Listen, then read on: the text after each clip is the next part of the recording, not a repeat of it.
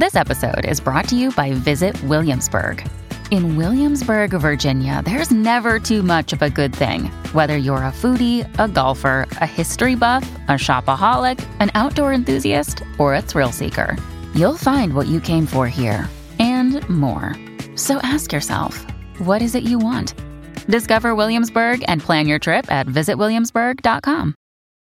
This episode is brought to you by Shopify. Forget the frustration of picking commerce platforms when you switch your business to Shopify, the global commerce platform that supercharges your selling wherever you sell. With Shopify, you'll harness the same intuitive features, trusted apps, and powerful analytics used by the world's leading brands. Sign up today for your $1 per month trial period at shopify.com slash tech, all lowercase. That's shopify.com slash tech. When you need mealtime inspiration, it's worth shopping Kroger, where you'll find over 30,000 mouthwatering choices that excite your inner foodie. And no matter what tasty choice you make, you'll enjoy our everyday low prices, plus extra ways to save, like digital coupons worth over $600 each week. You can also save up to $1 off per gallon at the pump with fuel points. More savings and more inspiring flavors make shopping Kroger worth it every time. Kroger, fresh for everyone. Fuel restrictions apply. Welcome to the New Books Network. Hello, and welcome back to another episode of New Books in Japanese Studies, a podcast channel of the New Books Network. I am Jinyi Lee from the University of Arizona. Joining us today is Dr. Jeffrey Hall from Kanda University in Japan. His recent book, Japan's Nationalist Right in the Internet Age, Online Media and Grassroots Conservative Activism, was published through Routledge as a part of the Routledge Contemporary Japan series. In this book, Jeffrey investigates the role of online activism in some of Japan's current historical and territorial disputes, as well as the various means that these activi- activists took to organize their activities. So, welcome, Jeffrey. Thank you so much for joining us today. Thank you, Jinyi. It's it's it's really great to be on this podcast. I, I love listening to it. So finally appear on it is is very exciting for me. Thank you. Thank you for supporting us. Um, so, I've only come to learn about Japan's nationalist activism online through the vicious attacks on Japanologists recently. Well, re, well, in about a year uh, from about a year ago, and the degree to which these nationalist activists are willing to goal to devote into online participation, it was eye opening for me. Why did you pick such a topic as your research focus, and how long have you been working on it? Uh, yes, that's it's a really um, good question. Um, I've uh, been aware of this issue uh, for quite a long time. When I first moved to Japan in, in 2005, after finishing uh, my undergraduate studies at uh, George Washington University I, would majored in history and Japanese, so uh, at that time, 2005 was the Koizumi years, where uh, the textbook issue and historical issues, the disputes between Japan and China and Korea were heating up back then as well. Uh, I didn't really expect that it would still be bad, even worse, uh, 15 years later, uh, 16 years later. but it was an issue that I was very much interested in at the time. Uh, and uh, around that time as well, in, in 2005, YouTube was started. And uh, like many people, I, I, loved watching YouTube. I loved looking on YouTube for issues that I'm interested in, for English language videos about American or European uh, political topics. It's very easy to find many perspectives on YouTube, even back then. Uh, but when I searched in Japanese about these historical issues, uh, the search results were dominated by nationalist, uh, right leaning perspectives. Uh, and the most popular political channels on YouTube back then, and even uh, to, until today, uh, were representing the right and nationalist views. And uh, so when I eventually decided to enter Waseda University for my graduate studies in 2008, uh, I wanted to research about these groups because when I tried to find English language books, English language articles, uh, there just wasn't very much out there. Even among Japanese books, there wasn't that many that truly focused on like this kind of internet activism and these particular uh, social actors that I, I looked at. Uh, so it seemed like uh, an important topic in 2008. And uh, later, uh, when I went into the PhD program, uh, I continued the research on this topic. and so this book is really drawn from research between my starting graduate school in 2008 and uh, 2020, when I finished writing the book, I had to update a lot of things because some things were changing since the time of my PhD research. But this has been a continual phenomenon that uh, doesn't seem to be going away. Uh, and it seems like something pretty important to study because uh, it is impacting uh, not just uh, Japanese domestic politics, but also, as you said, the lives of professors around the world who could become a target of the followers of the Japanese nationalist right.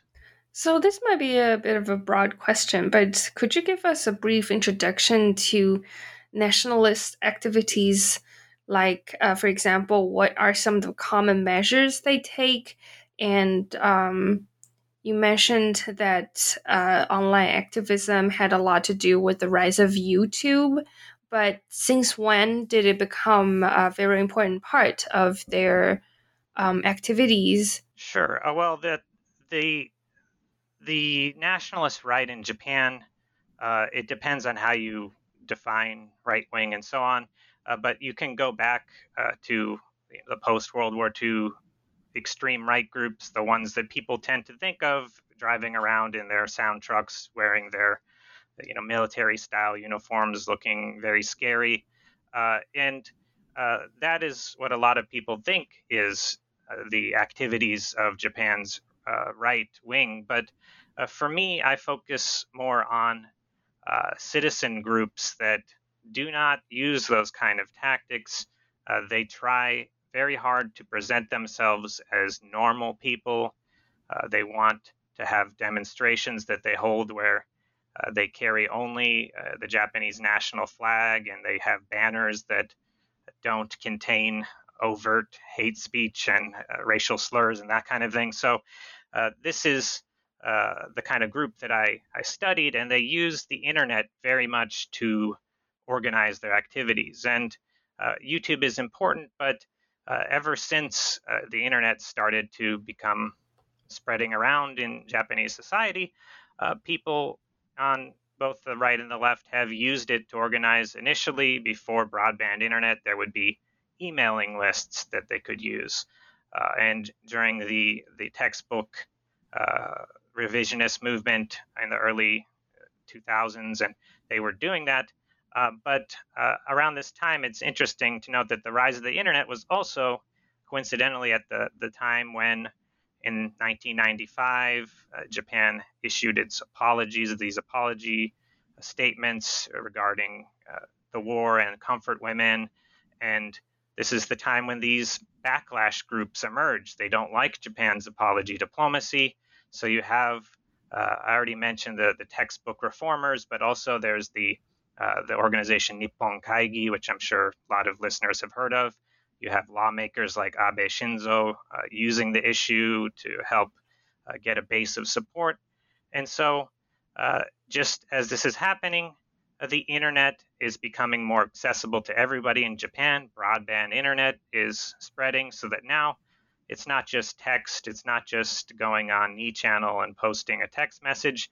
Now you can get a relatively high quality video that's like a news program presenting you with uh, right wing talking points about historical issues, bringing on guests who uh, seem credible, who introduce uh, these issues that until the the internet would have been spread by uh, some magazines that you, you would have to go to a physical bookstore to buy and uh, now they can reach a much wider audience because of these sites like YouTube.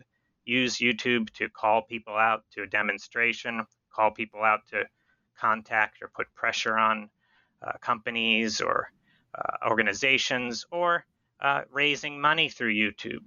Uh, and that's allowed them to do so much more than uh, before the internet existed. Wow. And now we can add Twitter onto the plate. Um, there's so many crazy things that they're doing on the internet. Um, so one of the major focuses of your book is a this channel Sakura, which is a YouTube channel. You went through all the trouble to keep up with their videos. You created your own YouTube channel. Um, you observed many of their activities, and in your words, you lurked to gather your data. So, how was that experience like, and how did you like it? Well, uh, I, I, I, can't really say that I, I enjoyed it a lot, but uh, uh, of course, this is something that is interesting to me. I wouldn't be researching something if I didn't find it interesting. Uh, but uh, to look at this channel, this is a YouTube channel called uh, Nihon Bunka Channel Sakura, and it's basically Japanese culture channel Sakura, but they are primarily creating since uh, 2004 uh, videos related to these historical issues, to right leaning political causes.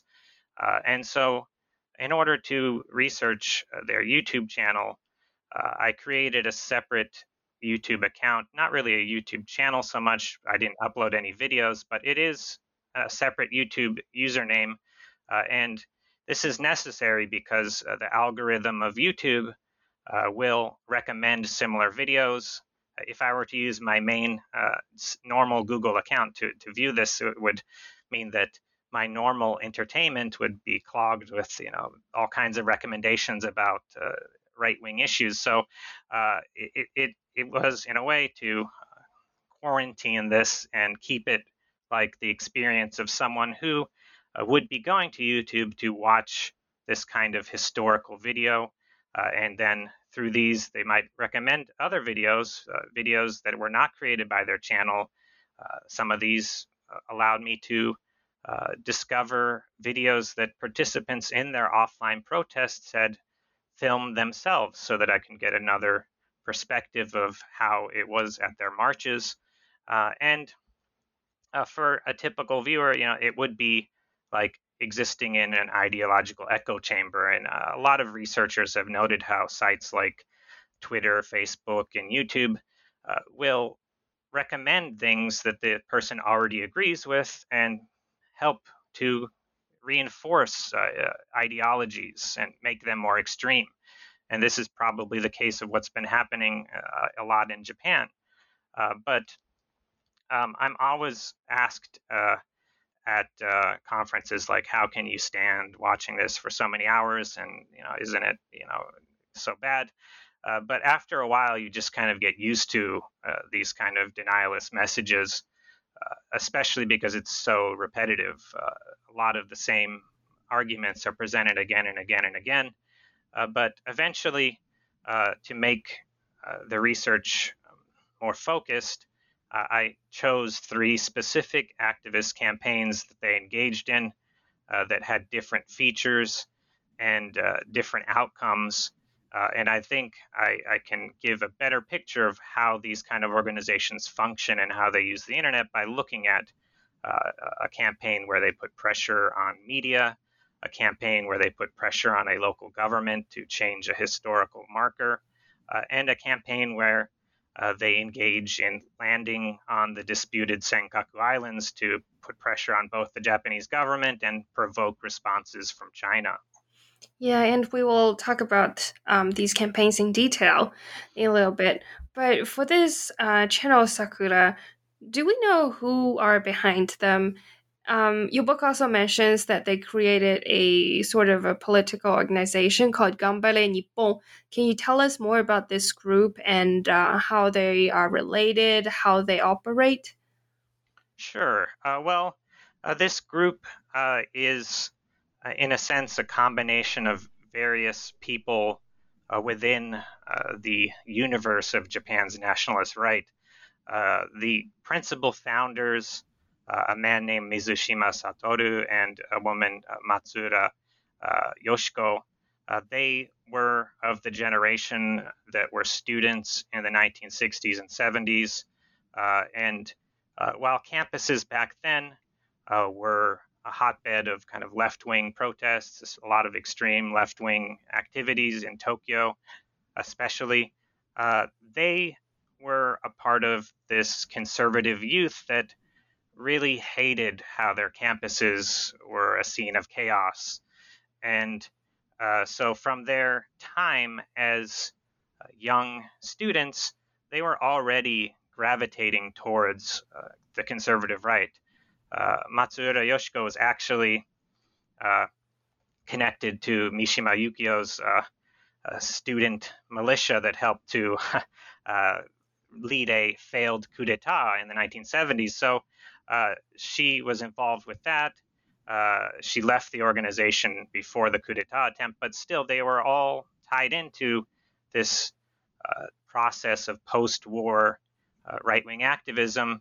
Uh, and they also teamed up with a man um, named Tagata Takeo, who was a former Japanese fighter pilot during World War II, who acted as a sort of I guess you could say, symbolic head of their organization in its early years because he, as an established uh, participant in veterans organizations and a, uh, advocate for uh, the kamikaze pilots, uh, had a lot of name recognition among uh, the right and among veterans groups. So in the early 2000s, uh, they came together, raised the funds necessary through their various connections to set up their own television channel that would present uh, a patriotic, in their view, view of the news and history. And they initially in 2004 set themselves up as a satellite TV channel uh, where you would have to pay a subscription fee, something like 800 yen a month. Uh, but eventually they uh, realized that that the internet was a better means of reaching more people and also raising more money. Uh, and so uh, they became primarily an internet broadcaster and had much bigger audiences. Uh, then, uh, come 2009, uh, you have the conservative Liberal Democratic Party being knocked out of office, and the Democratic Party of Japan took power in, in, in the government uh, and so these activists, uh, they decided that uh, they didn't just need a, a, broadcasting channel that promoted other people's protest activities. They needed their own protest organization. So they set up Ganbare Nippon uh, in 2009 as this grassroots organization uh, that would act as a bridge between uh, their media and activists and also connect to conservative politicians. So at the beginning of uh, their organization, they had a big rally, and they were attended uh, by quite a lot of uh, politicians, such as Abe Shinzo, who was a former prime minister at that time. He would later become prime minister again. Uh, you had people like uh, Takaichi Sanae, who is now influential in the, in the LDP, uh, and you have politicians like Inada Tomomi, who is well known for her nationalist views within the LDP, but significantly, her father was a leader of Ganbare Nippon's Kyoto branch. He was a long-time nationalist activist. So uh, they had these connections here, and then uh, they brought in as their leader uh, the former uh, Japan Air Self Defense Forces General uh, Tamogami, who had been uh, fired because of an essay he wrote that expressed very uh, right wing viewpoints about history. Uh, so he would be the head of this new political organization, which would carry out uh, large demonstrations, especially following the Senkaku Islands controversies a few years later. Wow, that was that's a lot of information. I hope it doesn't give Fox News any ideas about setting their own organizations. But um, you mentioned earlier that you investigated in deal these three campaigns of Channel Sakura that targeted at different groups of people and took different strategies. And um, of course, these campaigns were about some of the most controversial issues in regards to Japan's foreign relations and historical past. So, one of them was about comfort women, which, as you may know, is a huge, um, there's a huge um, Twitter war about it right now. So, in this campaign, the opponents of Channel Sakura were academics and progressive citizens groups, um, very much like the situation today. How did they achieve their goal in uh, Channel Sakura and the supporters? How did they achieve their goal in this fight against um, the the government and the citizen organizations? Well, I guess first I'll, I'll discuss the, the, a little bit of the detail of this, and then I'll talk about a little bit how it sort of relates to what's happening now on Twitter. Uh, well, in, in 2011, uh, the Okinawa prefectural government uh, decided to start acting on a plan that had been in the works for a long time, which was uh, they wanted uh, to explore opening up uh, these tunnels that existed under uh, the Shuri Castle area, tunnels that had been used by uh, the Japanese Imperial Army uh, during the Battle of Okinawa in 1945. Uh, the, the area was under a lot of disrepair, so the tunnel itself could not yet be opened, but they did want to put up a signboard explaining the tunnels in 2011. And so to decide what text would be on the board, they called together a committee of historical experts, which were mainly university professors. And these university professors, uh, they had a left-leaning progressive view of history, so uh, they uh, wanted uh, to note that in this, the 32nd Imperial Army's headquarters bunker complex, uh, there had been uh, comfort women there, and also that there had been massacres of uh, Japanese civilians by the Japanese military, or massacres of Okinawan civilians. So uh, these are two very uh, controversial issues for Japan's nationalist right. They they absolutely do not want this kind of thing to be on a historical signboard that tourists and school children will look at.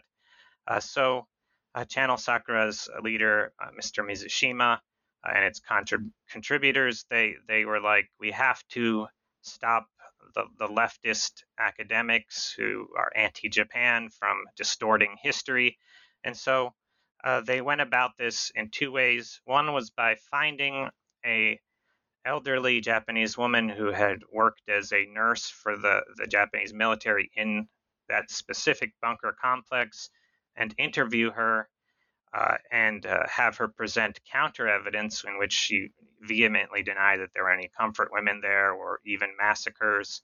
Uh, and uh, they put these videos up on YouTube. And then at the end of the video, they said, as their second act, please call up the Okinawa prefectural government at this number or this email or this fax and tell them uh, you want them to not put up this signboard with this text. And uh, the the amount of people who responded was not huge. It was actually only 82 people complained. Uh, but this was enough for the Okinawa government to decide to remove these offending words from the final draft uh, and very quickly uh, put up the signboard before uh, these professors could organize a proper response to it. So professors they convened meetings, but the meetings were after this had been already printed and put up. Uh, and they did find their own uh, counter witnesses, uh, but it was too late. Uh, the the signboard was already up, and it seems even after a change in government in Okinawa from a more conservative governor to a more liberal governor, there hasn't really been any move to take down a signboard and put up a new one.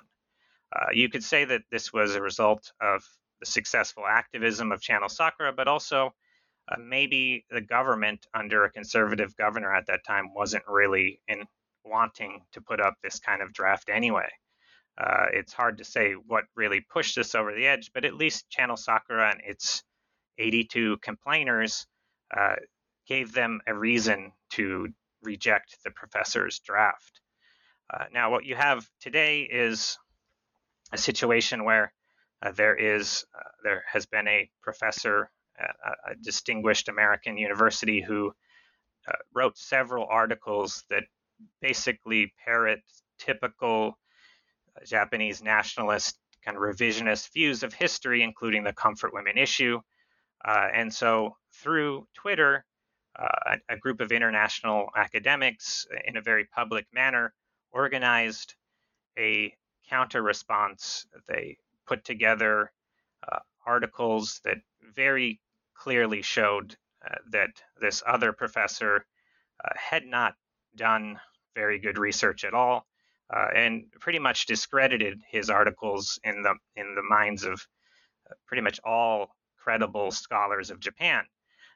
But while Twitter can be used for organizing this kind of thing, it can also and has been for years a hotbed of Japan's right wing, and so groups of Japanese right wing Twitter users, the kind of people who probably many of them have watched Channel Sakura videos. Uh, they have uh, organized their own response to basically bombard uh, these professors and researchers uh, with angry messages and trying to say that they they are not able to speak the Japanese language or they can't even do research. All kinds of you know insults uh, getting spread on a daily basis, and uh, this is something that on Twitter, according to Twitter's terms of service, is pretty much tolerated. Uh, and uh, this goes into uh, an issue that I talk about near the end of the book, which is that these groups, like Channel Sakura, they exist on YouTube and they survive on YouTube because of YouTube's uh, community guidelines allowing them to do so. Uh, so uh, there were some changes later in my research where YouTube updated its community guidelines to not allow uh, the publishing of videos that deny well documented historical events, uh, violent historical events. And this did have an impact that made them remove thousands of their old videos, probably because they were afraid that uh, they might get flagged and banned from YouTube. Uh, but this kind of change in guidelines, uh, which had an impact on Japanese YouTubers, was not because of social pressure in Japan about these issues. It was because American domestic political issues were going on, where there were people denying Sandy Hook, uh, the school shooting, and they were denying the Holocaust on YouTube. And the American media uh, paid attention to this, and then YouTube acted and Similarly, there have been other social media companies acting to try to cut down on things like uh, vaccine denial and you know, COVID conspiracies and election conspiracies. And all of these things are an American issue, but they impact users in Japan. And in the case of Twitter, unless Twitter actually acts to change its uh, community rules or its guidelines, uh, it will basically continue to be a platform where uh, Japanese uh, right wing internet users can uh, just continually organize campaigns against uh, professors that they see as quote unquote anti Japanese. Uh, this is one of these problems with the internet today is that a lot of people have expectations of that this kind of behavior will be stopped by Twitter or by YouTube. Uh, but the the companies there, in some ways, they might even benefit from having so many users, and they don't want to uh, cut down on the the freedom of these users to basically uh, go after people they disagree with. Uh, so it's it's a really uh, difficult issue and one that, unless these companies act, probably will not be solved. Yeah, I'm really glad you brought up this issue. I mean, from from the suicide of Kimura Hana to all these daily harassment on um, academics, these internet companies just don't seem to be taking any actions to actually protect the right of legitimate users. Although I guess they could also argue that they cannot tell who's legitimate. Um, but yeah, it's quite disturbing.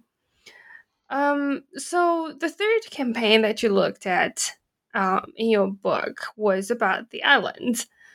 I actually remember reading about the fishing boat in Chinese news, who of course didn't mention the boat was um, was sent by Ganbare Nippon. So, how are the strategies um, of Sakura Chan- uh, Channel Sakura and Ganbare Nippon? How do they differ from the other two campaigns this time?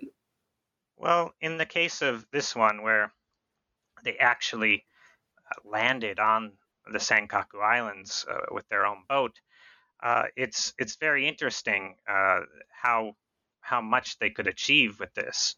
Uh, you mentioned that uh, the Chinese media didn't mention them by name, but it's kind of funny.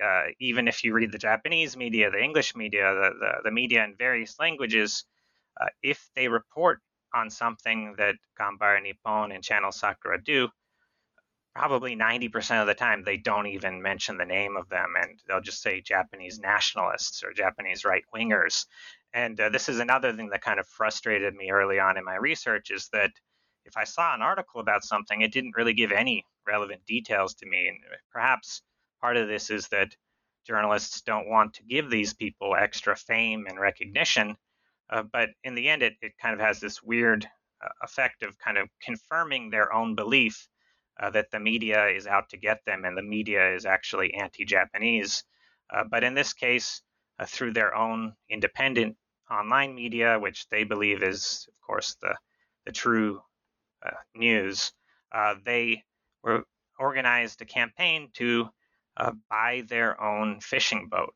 and so they set up a bank account. Uh, this was before things like you know Patreon or GoFundMe, or that they decided that you know please transfer money to this bank account, and and they raised uh, within a few months uh, the necessary thousands of dollars or thousands of yen, uh, millions of yen, uh, to buy a fishing boat uh, in Okinawa, which they then used to carry out numerous fishing expi- expeditions to uh, the disputed Senkaku Islands. Uh, so they would go there in their fishing boat, catch some fish, uh, film it, of course, for YouTube, so they would have lots of uh, cool video to show later. And uh, this is something that few other groups could even come close to achieving. so this was very significant for them, especially because going to the islands would almost always provoke China into sending its own patrol boats to confront them, and the Japanese Coast Guard would have to send its own boats to protect them, and you would have these videos of uh, the boats uh, openly confronting each other. They don't use weapons, uh, thankfully. They just kind of go around each other saying, Get out of our territory. No, you get out of our territory, and this kind of thing over and over. And Channel Sakura and its activists could get a bullhorn on their boat and say, get out of our territory, you Chinese invaders. And, and so it made for very uh, dramatic and interesting uh, video content beyond just sitting in a office in Shibuya and talking in front of a, a desk. Uh, so this for them was a really uh, significant achievement, one that uh, provoked international responses. And then later, uh, they actually went and landed on the islands, having brought extra boats that were rented with them so that the international media uh, could be on some of these boats too and take video and photos of them on the islands. And uh, as a result, uh, it made a, a, quite a lot of anger in China, obviously. Uh, and um, the Japanese government, even though it, Abe Shinzo had become prime minister, uh, cracked down on uh, Channel Sakura and Ganbare Nippon and, and aggressively used the Japanese Coast Guard to deny them access to the area around the islands because uh, that would be something that would cause another international incident. Uh, and in recent years, uh, the best they've been able to do is a, few fishing missions near the islands. Uh, but a lot of the time, the Coast Guard will uh, very aggressively try to stop them uh, from getting on boats, uh, only allow local Okinawan fishermen to be using the boat and not activists from Tokyo. so they have been kind of stopped a bit from doing what they were before, but they do uh, do something quite interesting, which is uh, they take the fish they catch and then they bring it to Tokyo. And in several cases, they have set up press conferences at the uh, National Diet Building to serve sushi that is made from these fish to conservative lawmakers. So you'll have somebody like Inada Tomomi there uh, eating this senkaku sushi. And I, I, guess in a way, this is like asserting sovereignty over the territory by eating the food from there.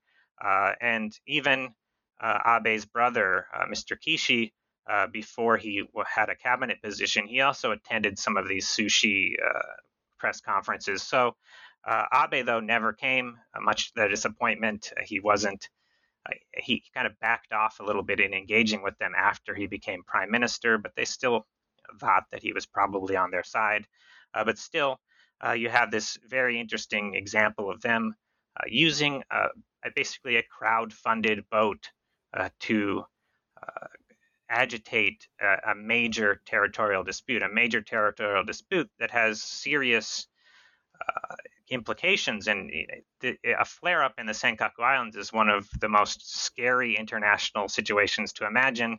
Uh, but these uh, private activists uh, have inserted them into this, the, themselves into this issue and uh, could cause a major problem if if not stopped. So it's it's probably their most significant and important uh, act as uh, nationalist activists is to be doing this boat activism near the Senkaku Islands. Yeah, I guess that's definitely not something to be taken lightly, but in a way, I also find it kind of pathetic um, how they would carry out these activities. But you mentioned that um, in, in getting these boats, they kind of crowdfunded. Funded. How do they operate financially? How do they keep the group up? And how do they um, maintain their supporters? Well, yeah, that is a very interesting question because they are distributing basically mo- all of their programs for free on YouTube. Uh, yet they are able to keep operating. And uh, this was a, a, risk that they took early on when their satellite TV channel started to uh, tank. Uh, they there were not enough people paying 880 yen a month for a satellite TV channel in their early years, so they actually uh, started uh, cutting down on the number of days that they broadcast. Eventually, though, uh, they they found that through the internet, uh, from 2008, they started asking for people to make voluntary uh, monthly donations. They had something called the 2,000 member committee that they set up. Uh, whether or not it actually ever reached 2,000 is kind of not hard to say, but uh, they they wanted 2,000 people to contribute roughly the equivalent of $100 a month, uh, so 10,000 yen a month.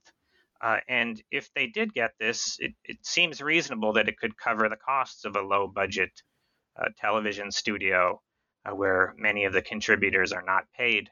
Uh, there also are lower levels of membership where you can make 2,000 yen or $20 a month donations and uh, you'll get uh, some merch from them, like DVDs once a year, or uh, maybe a, a, autograph from one of their contributors.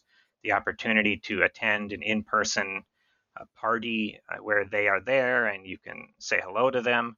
Uh, so there's all kinds of things that they're doing to try to build a community where people who financially support them are recognized. An- another aspect of this community is it's they they might have people send in gifts to them like food local food from their area of japan sort of like uh, if you're in japan and somebody travels to another prefecture they come to their office and they have some fruit or some crackers from uh, some other prefecture as omiyage. Well uh, viewers send in to them the omiyage of their hometowns and then they might actually eat it on air and say well thank you uh, Mr. Tanaka for sending this to us. We appreciate your support, and and so that they're they're very much trying to build a connection between themselves and their viewers, and recognizing the financial contributions of viewers.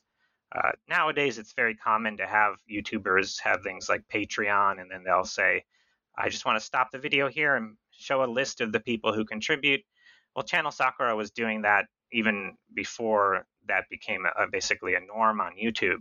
Uh, they don't use Patreon; they use direct uh, bank transfers, but uh, they uh, recognize on air people who contribute money to them, and they'll have now occasionally uh, commercials as well for books or or for the names of businesses that can be purchased. Initially, they didn't have actual commercials, but they very much try to tell people that they are not beholden to big corporations or big money, uh, and they think that the mainstream media is, and they also think that their rival uh, right-wing kind of conservative uh, internet broadcaster DHC Television, which is directly under the DHC corporation and its uh, its right-leaning owner, uh, is basically a corporate news outlet, and they are a grassroots news outlet funded by their own viewers. Whether or not that's true is hard to really confirm because uh, they don't make their exact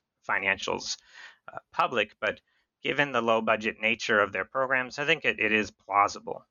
You mentioned in the book that they had a major financial scandal in 2014 that greatly threatened their unity within the group.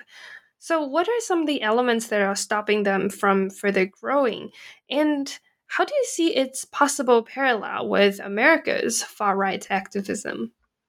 Sure. So, you have uh, in 2014, uh, Ganbare Nippon and Channel Sakura, they decide uh, let's try to actually elect some of our people to political office. And uh, in the, the 2014 Tokyo gubernatorial uh, race, uh, Tamogami Toshio, the former general of the self defense forces who had been head of Ganbare Nippon, uh, he stepped down as leader of Ganbare Nippon so that he could run as a candidate in the governor's race. And also, Mizushima stepped down as head of Channel Sakura temporarily to be one of his campaign managers.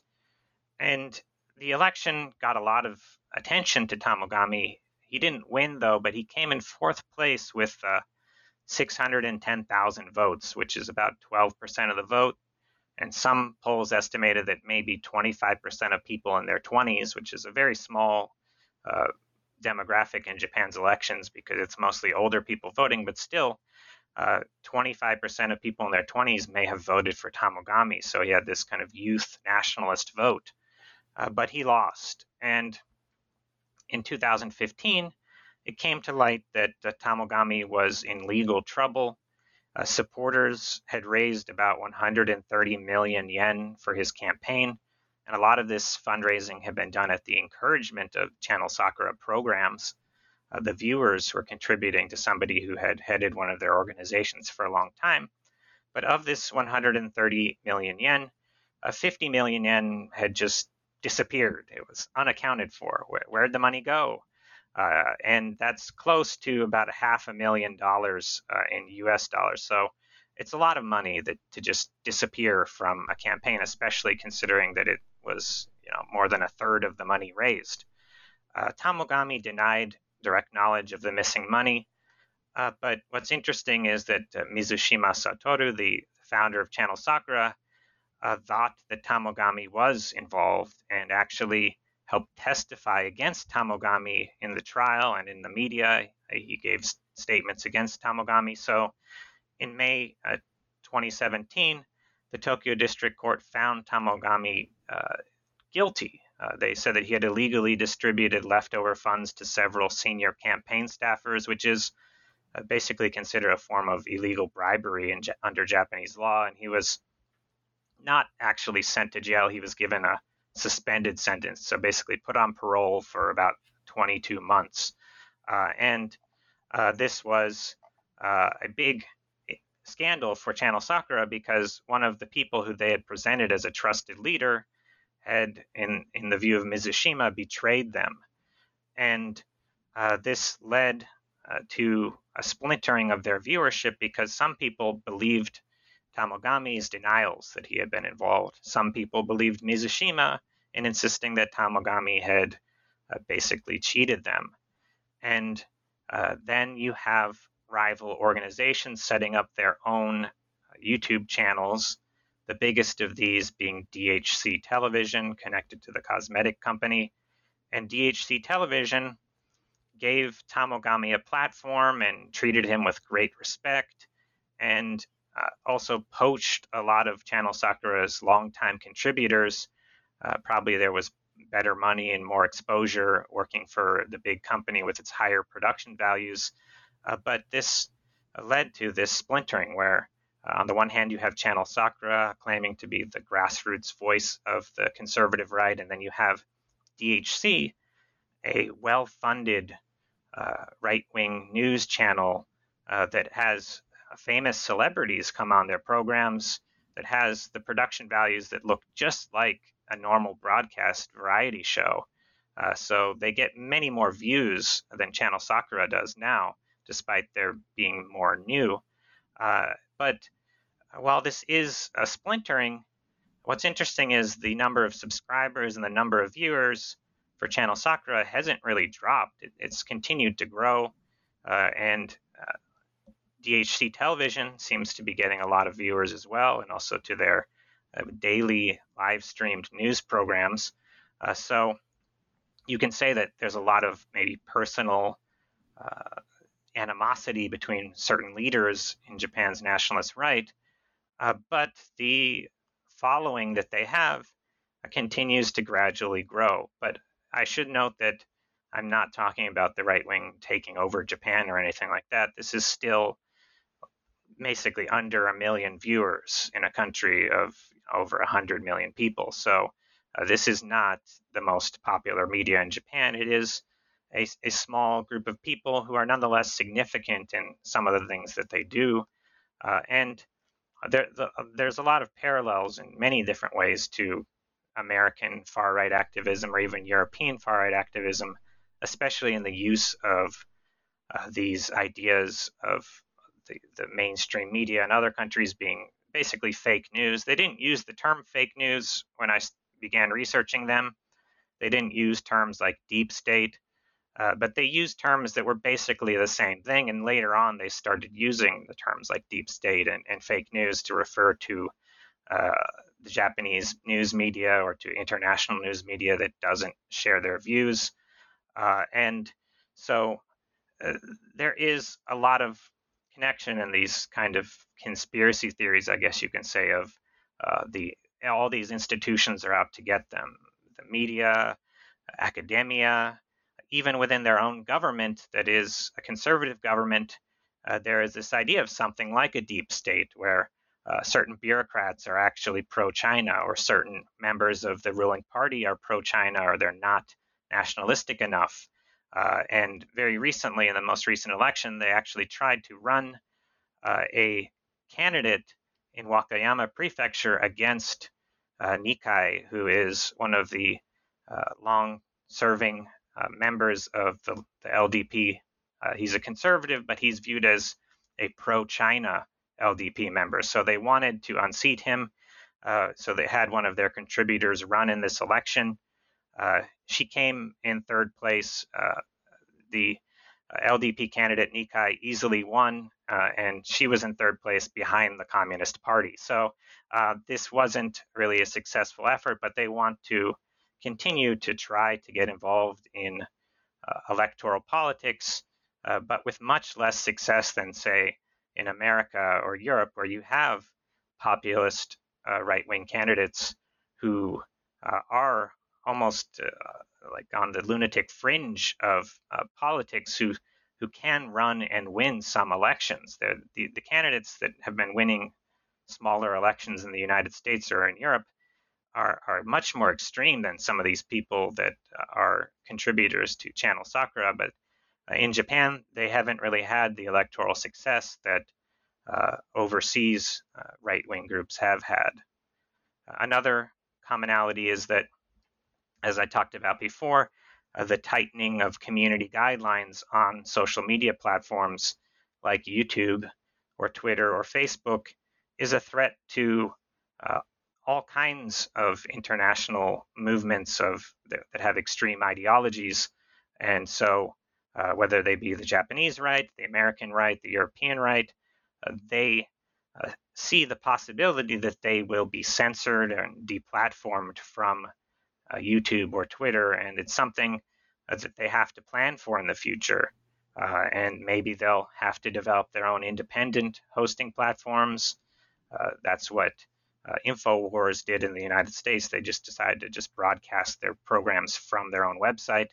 Uh, but this is something that costs a lot of money. It may not have as many viewers, so their their very survival is at stake if social media platforms decide to crack down on them. Now, moving towards the end of this conversation, I have one last question for you.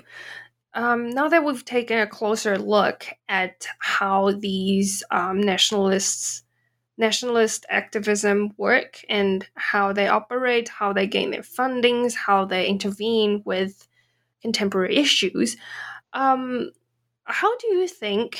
And I apologize if this puts you in a bit of a difficult position, but how do you think we as academics on Japanese studies, whether on contemporary or um, early modern, pre modern, whether on political science or other fields, how do you think we could cope with the um, the the chaos brought upon us by these nationalist activists uh, through that, their online it, activities? Yes, this is a, a very difficult question. Um, on the one hand, it, it is obvious that as academics, we should continue to publish truthful research, uh, teach classes that teach the, the truth, uh, not uh, be afraid of publishing these things.